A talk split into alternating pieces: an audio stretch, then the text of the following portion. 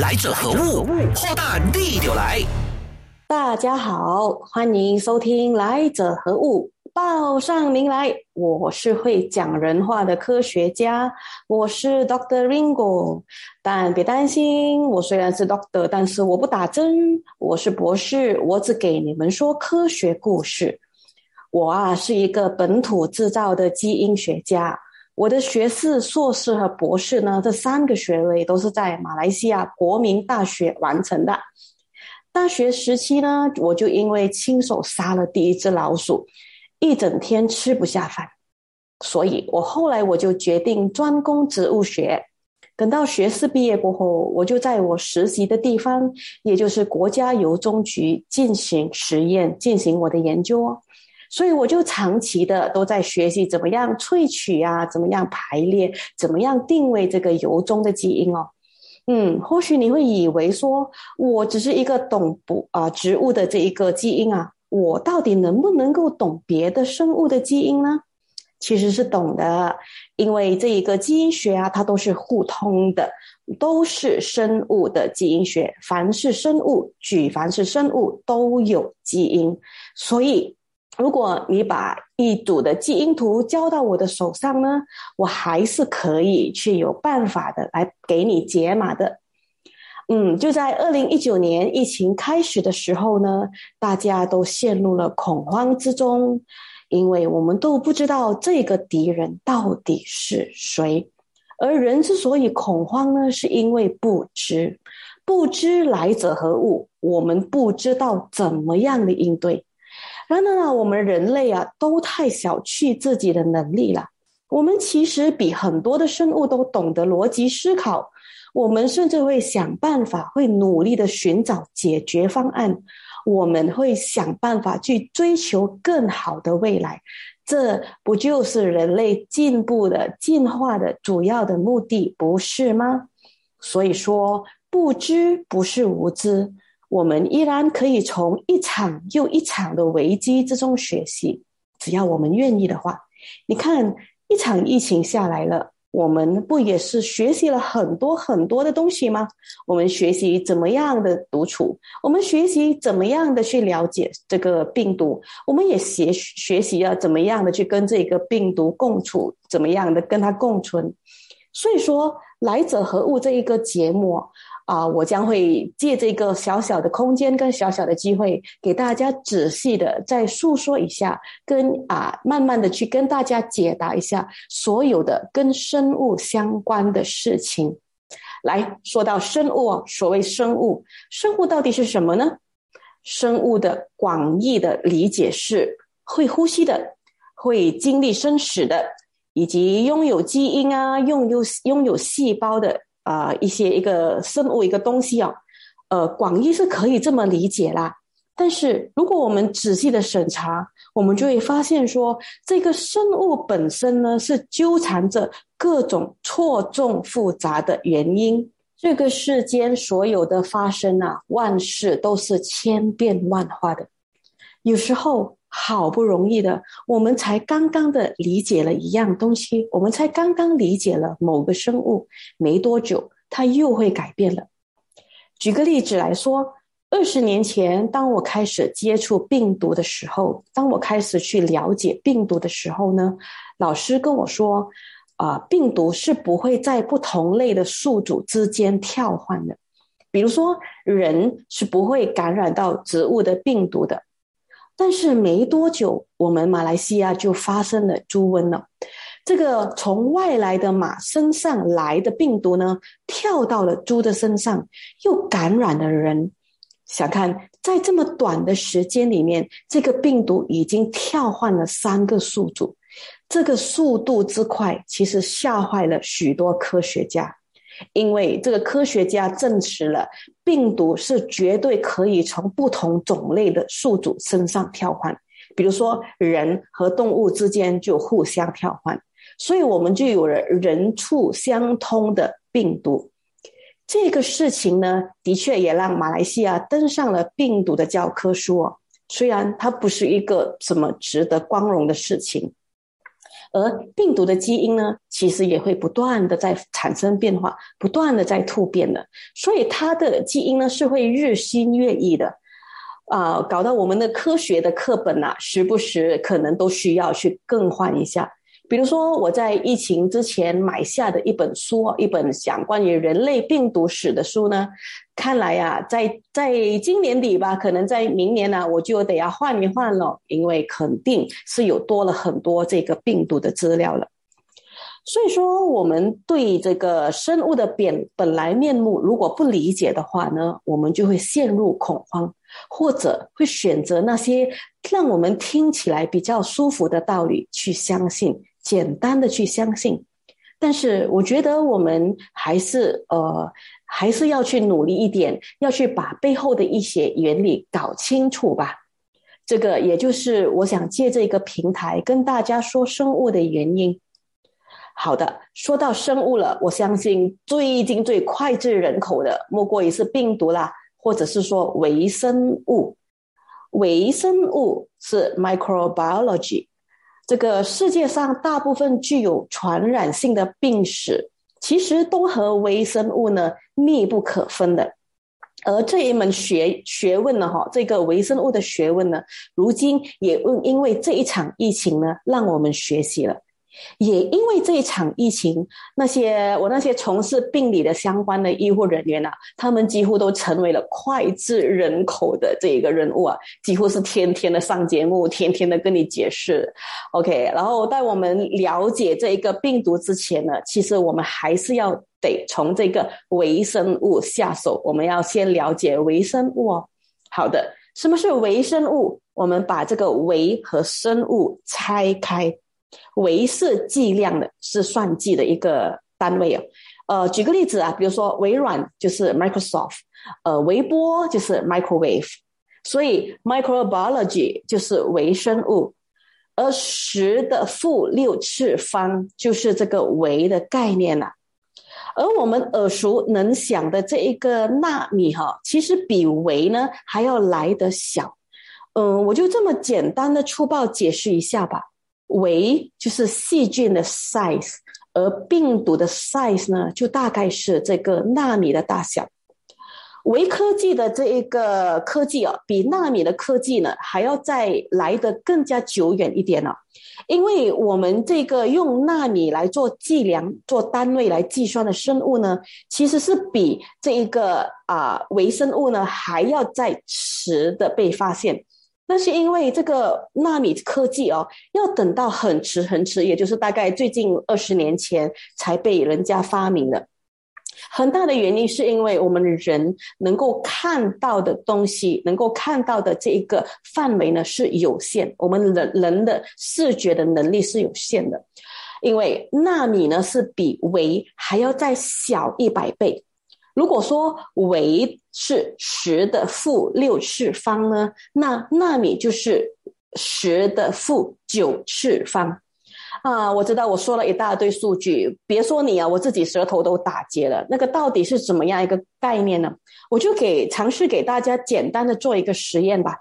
好的，人的视力啊，我们人能够看到的。如果你把一个东西放在一个十五 cm 的前面哈，你大概是可以看得到零点零四毫米，或者是四十微米的东西。呃，什么概念呢？现在啊，如果你可以找到一根头发，哎哎，请你别把你身边的人头发，你就在随便的在呃自己的头发也好，还是地上随便抓一根头发都好吧。你就把那一根头发，大概是放在你的十五 cm 的那个面前呢，其实你大概就还可以看得见那个头发的。OK，好，来我们做一个对比啊，红血球的直径呢，就大概是七八微米，所以我们呢肉眼是没有办法看得见红血球，但是因为我们可以看得见它的颜色，所以我们大概知道这个是红血球。那我们再想象一下，再去的更细一点哦。一只直肠杆菌就是 E. coli，一个很常见的细菌哦。它大概呢就是一到二微米的长度。好，来，我们再跟这个细菌跟头发排排站一下。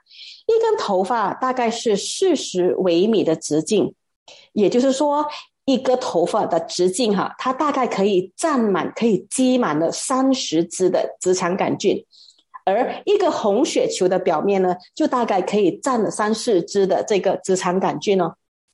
而病毒呢是更加小的，病毒呢它大概就是只有二十纳米到四百纳米左右大小的一个生物吧。呃，换句话说，我们最大的病毒呢，大概就是细菌的十倍之小。如果我们用回刚才头发的理论来说呢，一根头发的直径四十微米，可以就可以占满了一百只的病毒。呃，我不懂怎么样的解释能不能够让大家去可以想象出来呀？不过就大略的给大家粗粗略的去了解一下，给大家想象一下这个病毒是多么的小。那我们是否可以谈病毒了吗？嘿，还早呢。好的，请问你现在可不可以借我一根拇指呢？可不可以你在虚空中对我比一个赞？哈哈，谢谢谢谢。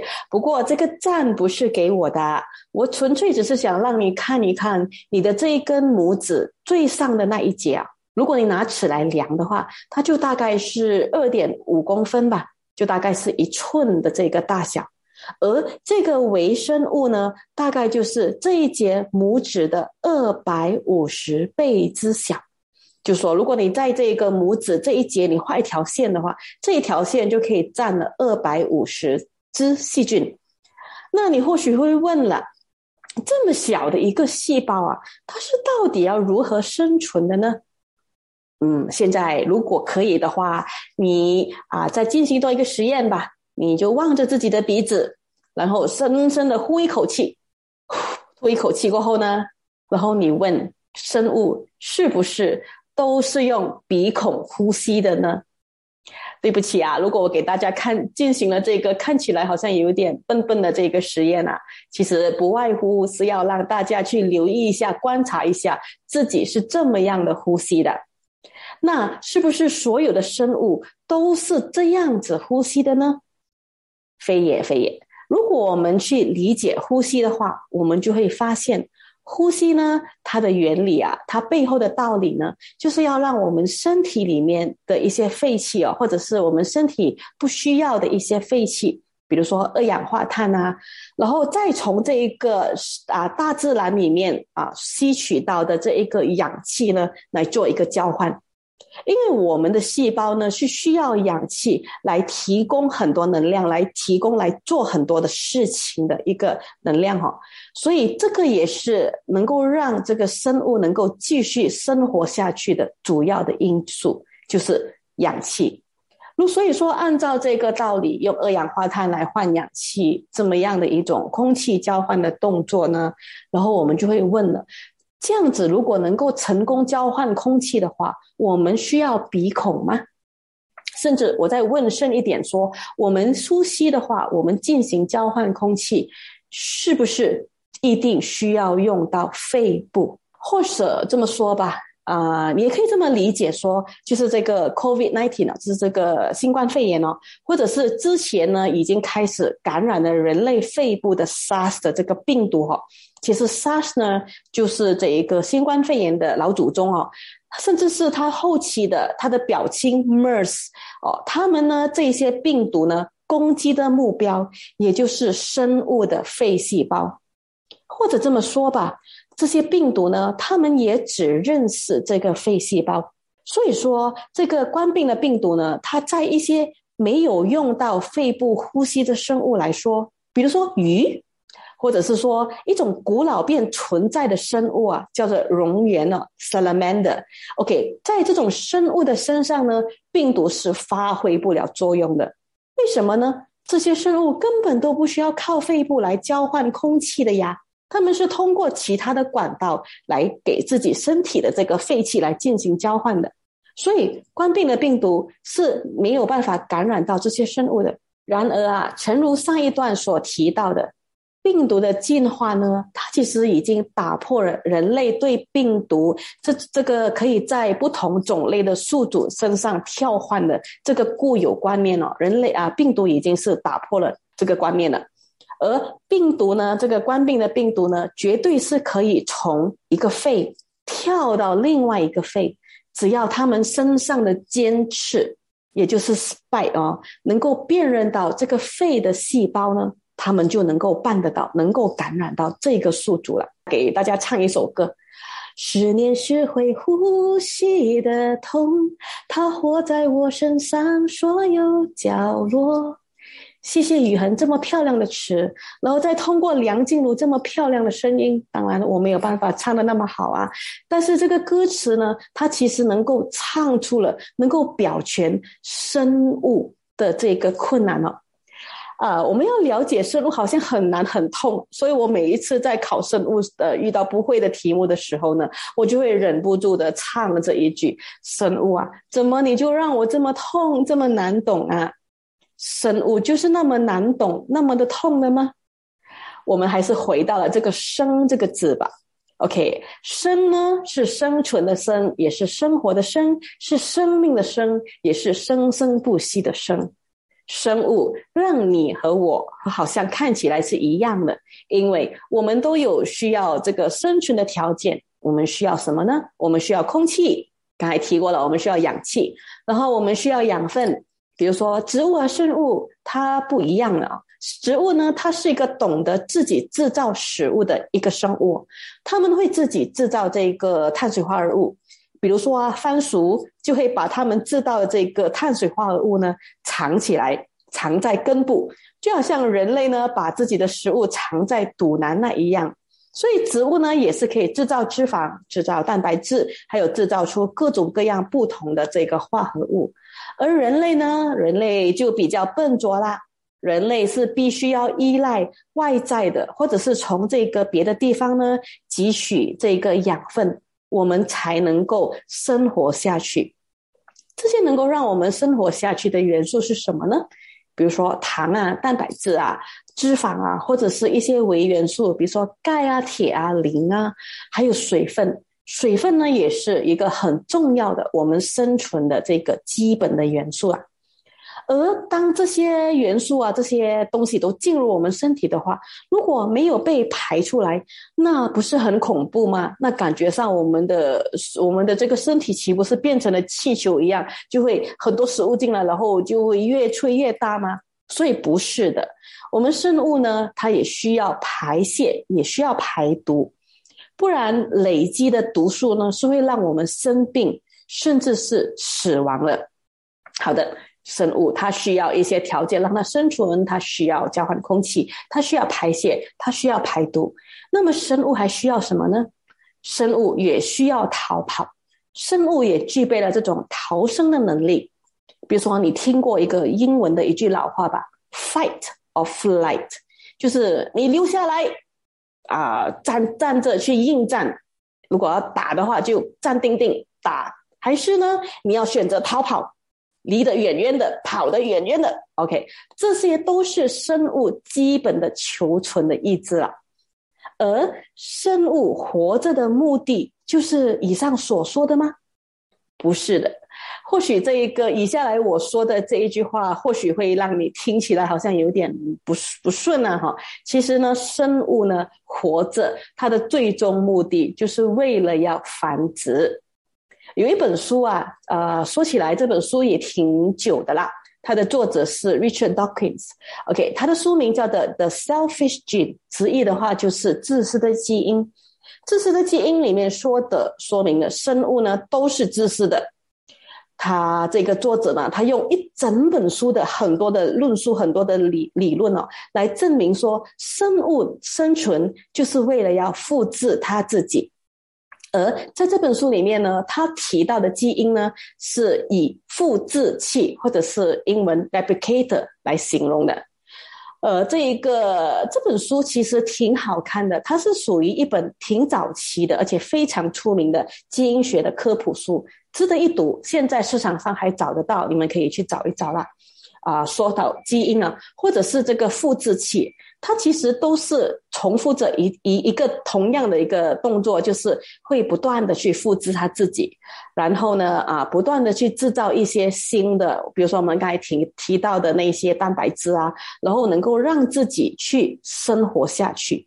这个就是我们基因的它的存在的一个很基本的一种状态哦。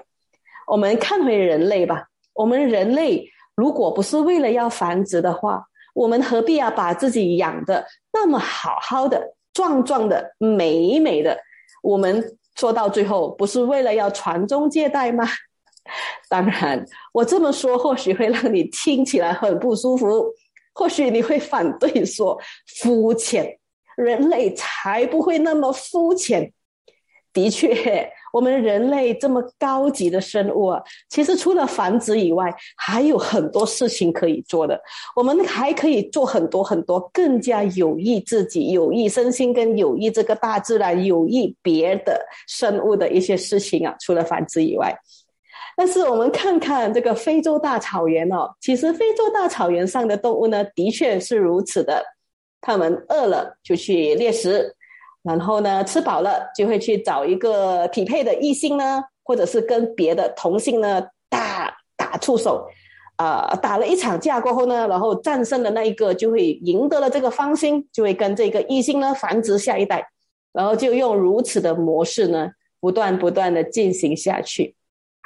而且呀，也只有人类啊会学习是囤积食物的，或者是比如说我们看我们发明冰箱。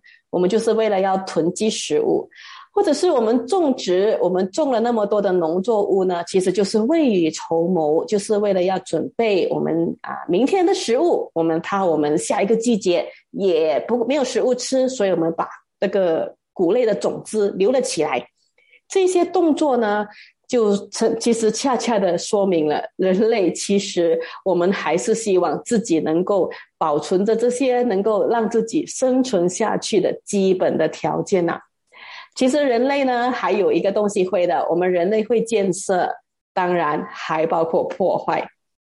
所以说，啊，如果我只是说人类他只是懂得繁殖和破坏的话，他或许你们就会更加的觉得我。我好像在在说一场谬论了哈。那人类没有其他的功能吗？当然不是。人类呢是这个世界的生态的一部分，而且人类也是在这个生态里面呢，它占据的位置也是挺高的，所以人类的功能也就更加的多了。我相信大家到现在也应该清楚了，就是说生物呢活着。很大，我不敢说全部，但是很大部分的目的呢，是为了说要繁殖，或者更准确的一点说吧，就是为了要复制自己。而一个生命呢，一个个体哦，它只是靠自己的话呢，是没有办法存活的。我们就算是活在一个孤岛上面呢，我们还是要依靠其他的生物的，其他的生命的。然后我们就用这种相偎相依，然后也是互相需要跟互相啊利用的一种关系呢活着，所以这个就是变成了生态。而当如果这个生态变得复杂或者是失去平衡的时候呢，资源也就开始匮乏了。当资源开始不够的时候呢，就会产生什么呢？就会产生竞争。所以达尔文的这个进化论里面的物竞天择，它其实很大的程度上呢，是在说明了在自然的情况底下，物种和物种之间的相互的交流或者是毁灭。我最近听到一个说法啊，就说病毒呢的存在呢，或者是说，甚至是这么说吧，有人发明了这个病毒，就是为了要杀死世界上一半的人类。嗯。这个这一句话哦，其实我赞同一半，不赞同另外一半的。我赞成的是生态之间的平衡，他们往往是这个非常的互动的。呃，举个例子哈，比如说一个力量哈，当它偏向一边呢，就会有另外一种力量呢，把它拉到另一边。这个是很自然发生的，它并不是谁在控制还是谁在主宰呀。我就举一个例子吧。比如说，一个院子里面的一个虫和一个小鸟啊，这个之间的关系啊，如果小鸟太多的话呢，虫就少了；如果虫少了呢，小鸟就不够虫吃了。所以虫不可能是会一直数量一直大到太过惊人，然后大到一个地步呢，是永远不断不断的大下去，这个是不可能。然后小鸟呢，它也不可能是一直会繁殖，一直会繁殖，然后变得太多，它之间总会有一种的平衡的。而这个小鸟呢，可能有一天也不只是吃虫而已，可能当这个世界上它是这个院子里面的虫没有了。这个小鸟就会选择要去吃别的东西了。好的，我简单的去要去跟大家了解一下这个生物之间的关系哦。其实这个生物啊，我们不管是人类这么大的一个人类也好，还是这么大的大象也好，还是比你这个手指还要再小几百倍的微生物都好，它们其实都是一样的，就是活在这种生态的平衡的这个道理之中。比如说，我们再说回微生物吧，微生物或者是细菌这一种，说我要繁殖、我要活下去的本能呢，其实比任何的一种生物还要顽强的，因为他们知道哦，这个细菌知道哦，他们体格上其实已经是不具备任何的先天的优势，所以他们就必须要找到一个方案来为自己杀出一条血路，来让自己活下去。因为要让自己活下去，他们就会跟别的生物呢，要么就共存，或者是毁灭对方。而这个世界上极少数的生物，我不敢说没有啊，我不敢断定说没有，但是非常少的生物呢，是能够在不仰赖别的生物情况底下生活下去。所以说，大部分的生物啊，还是他们其实选择还是会选择跟别的生物是一起共存下去的。啊，尤其是那些相对比较弱势的，或者是那个相对比较没有不大有能力竞争的呢，他们一般上都会选择跟比较强大的在一起，一起共生共荣。比如说，我们肠胃里面的大肠杆菌，它就是和人类一起生存了很久很久的一个生物，一个细菌哦。而我们这个大肠杆菌里面呢，它其实是有很多很多菌种的。有一些菌种呢，对人体是无害，但是有一些菌种呢，就会让人造成腹泻，造成泻肚子。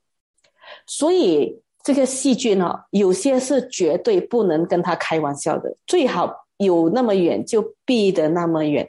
呃，比较很好哟。想要举一个例子，其实这个例子也是有在马来西亚很常见的一个细菌呢，它就是从老鼠通过老鼠身上带来的这个钩端。旋螺体病，OK 啊，英文叫做 leptospirosis，OK，spirosis，spiral。所以你大概你听这一个形容的话，你就大概可以知道这一个细菌呢，spira，它就是螺旋形的，呃，它就有一点像这一个我们吃的这一种螺旋形的意大利面哦。但是它跟这个意大利面哦，这个细菌跟这个意大利面不一样的地方是，这个细菌呢两端有尖钩。那么两端这个尖尖的钩呢，是可以勾住宿主，然后再进行繁殖。啊，它们呢其实就是从老鼠身上传到人的身上的这个啊这个一种细菌哦，它们会引起那个疾病呢，也就是俗称的鼠尿病。这个鼠尿病啊，别跟他开玩笑，其实是可以致命的。他呃，我觉得如果大家有兴趣的话，呃，我我其实鼓励大家去上这个 Google 还是任何一个搜索引擎去找一找，看一看这个生物是长成怎么样的一个样子，因为我们一定要认识它，因为这个生物太可怕了。这个鼠尿病啊，在以前的卫生条件没有那么好的。状况底下，这个卫生呢，还是按干净的食水没有那么完善的时候呢，因为老鼠横生，就是这个在街边满街跑，老鼠满街跑的这个情况底下呢，它很容易引起这个病哈。这个病呢，它会引发怎么样的状况呢？它会引发肌肉疼痛、脑膜炎，甚至会肾衰竭。现在卫生条件好了。呃，除非是一些餐厅，还是一些啊没有什么照顾到公共卫生的地方的时候，不然大家几乎是不会看见有老鼠公然的出现的。可是这个鼠尿病在现今这个社会呢，却成为了一种欢乐之后的悲痛的一个故事。我就曾经听过好些孩子哦，他们就是因为在假期的期间哈，在瀑布玩耍，然后到啊玩山戏水，回来过后呢就生病了。啊，这个病呢，其实就是他们得到了这个鼠尿病。所以你会发，你会很好奇，你会问说，这个瀑布啊，这个大自然的情况，为什么还是会有鼠尿病的情况呢？它其实。不外乎也是因为我们没有好好的保护这一个环境，而带来的给人类带来这一个恶果。想象一下，这么小的一个细菌哦，它们是不可以独自在空中飞行的，它们需要依靠一个媒介，它们需要通过有人带着它到处的走，然后有人带着它，让它可以进行它们的繁殖的大计。他们需要的这个媒介，也就是老鼠啦。所以你想象一下，一个优美的、清净的瀑布，又怎么会有老鼠呢？这还不就是因为我们人类在瀑布在耍乐的时候啊，野餐嘛？我们现在大家都很想要野餐呐，所以我们，但是我们怎么样处理我们吃剩的食物呢？我们不是随手乱抛嘛？这些食物，或者是这个。包装纸啊，它上上面还残留着一些食物的残渣，然后就这样子随手的扔在这种大自然，然后老鼠就会来到这个地方找食物了。如果没有这些食物残渣，也就不会有老鼠，我们的大自然呢，也就不会有这个通过老鼠而带来的细菌，不是吗？不过，也并非所有的细菌都是大坏蛋来的。OK，也是有些细菌呢，它其实啊是好的，是益菌来的，或者是说，当它被人类的科技可以掌控了，啊，可以被大量的被运用的这个情况的这个细菌哦，它们其实也是可以的为人类带来益处的。其中一个例子吧，举一个很常见例子，就是胰岛素 （insulin）。因素林的发明呢，是在一九二一年啊。它其实大概就是在世界第一次大战之后没有多久啊。呃，在那之前呢，其实人类已经饱受战争之苦啦。可是呢，打了战过后呢，我们的人类呢，还在受着这一个疾病的折磨哈。其中一个到时那时候纠缠着人类的疾病呢，就是糖尿病。一个糖尿病患者呢，他每天是不能摄取超过四百五十卡路里的食物。四百五十卡路里是大概什么概念呢？就大概是一包分量很重的椰中椰浆饭的那些勒玛的分量吧。想象一下，一个糖尿病患者一天他就只能够吃一包那些勒玛，所以这个导致很多糖尿病患者，他们其实不是被。糖尿病致死的，他们其实是活活饿死的。所以要解救这个糖尿病患者的方法呢，就是将这个胰岛素打进身体，然后让这个身体可以制造出这个分解血糖、分解这个糖分的这一个这个啊技技术哈。而一开始的时候呢，为了要找到这个啊胰岛素，呃，医生呢只能够通过动物。就是从这个动物身上拿它们的胰岛素，然后打进我们人的身体里面。然后比如说哈，狗哈，我们从狗的身上呢就拿到这个 insulin。可是这样一来呢，因为这个其实拿从狗的身上拿到这个胰岛素，它数量并没有很多的，所以我们可能是因为啊，我们搞不好就是救了一个病患者的一天，却有一只狗因为这一天而死亡。而糖尿病患者是每天每天都需要胰岛素的，所以当这个科学家当他们发明了，当他们发现了这个胰岛素是可以通过细菌的繁殖而大量的被制造的时候呢，这其实无疑对医学界来说就是一个很大的突破。也就是因为这样，胰岛素的发明呢，其实救活了很多人，至少能够让这一些糖尿病患者呢，他们能够像一个普通人一样。可以好好的吃一餐了，吃很多餐其实，所以这个是一个人类史上很重要的一个发明来的。哈，其实这个还有很多很多不同的人类的伟大的发明，我也会再再过几个单元来给大家来详细的去解释一下吧。嗯，微生物呢还有另外一个很重要的功能呢，就是分解的能力。想象一下，说如果这个世界它只依靠这个日晒雨淋来让一个东西分解烂掉的话，那么其实这个过程太慢，人类早就被垃圾淹没了，不是吗？所以有时候呢，我们也需要细菌来帮我们迅速的去分解到一些东西，让它们回归到大自然，成为了一个养分，然后能够正面的、正向的去循环下去。所以，我们不能不承认，不能不认同说，细菌或者是说这些微生物，它们其实是跟我们有一种共依共存的，一起存在着。然而，很多时候就是因为我们对这个微生物的不了解啊，或者是说我们没有办法掌控到这一个之间的这一个关系的这个平衡，尤其是如果当这个微生物不断的突变，或者是不断的变化，或者是有新的微生物被发现、被发明的时候呢，这个对人类来讲又是另外一个新的学习的机会了。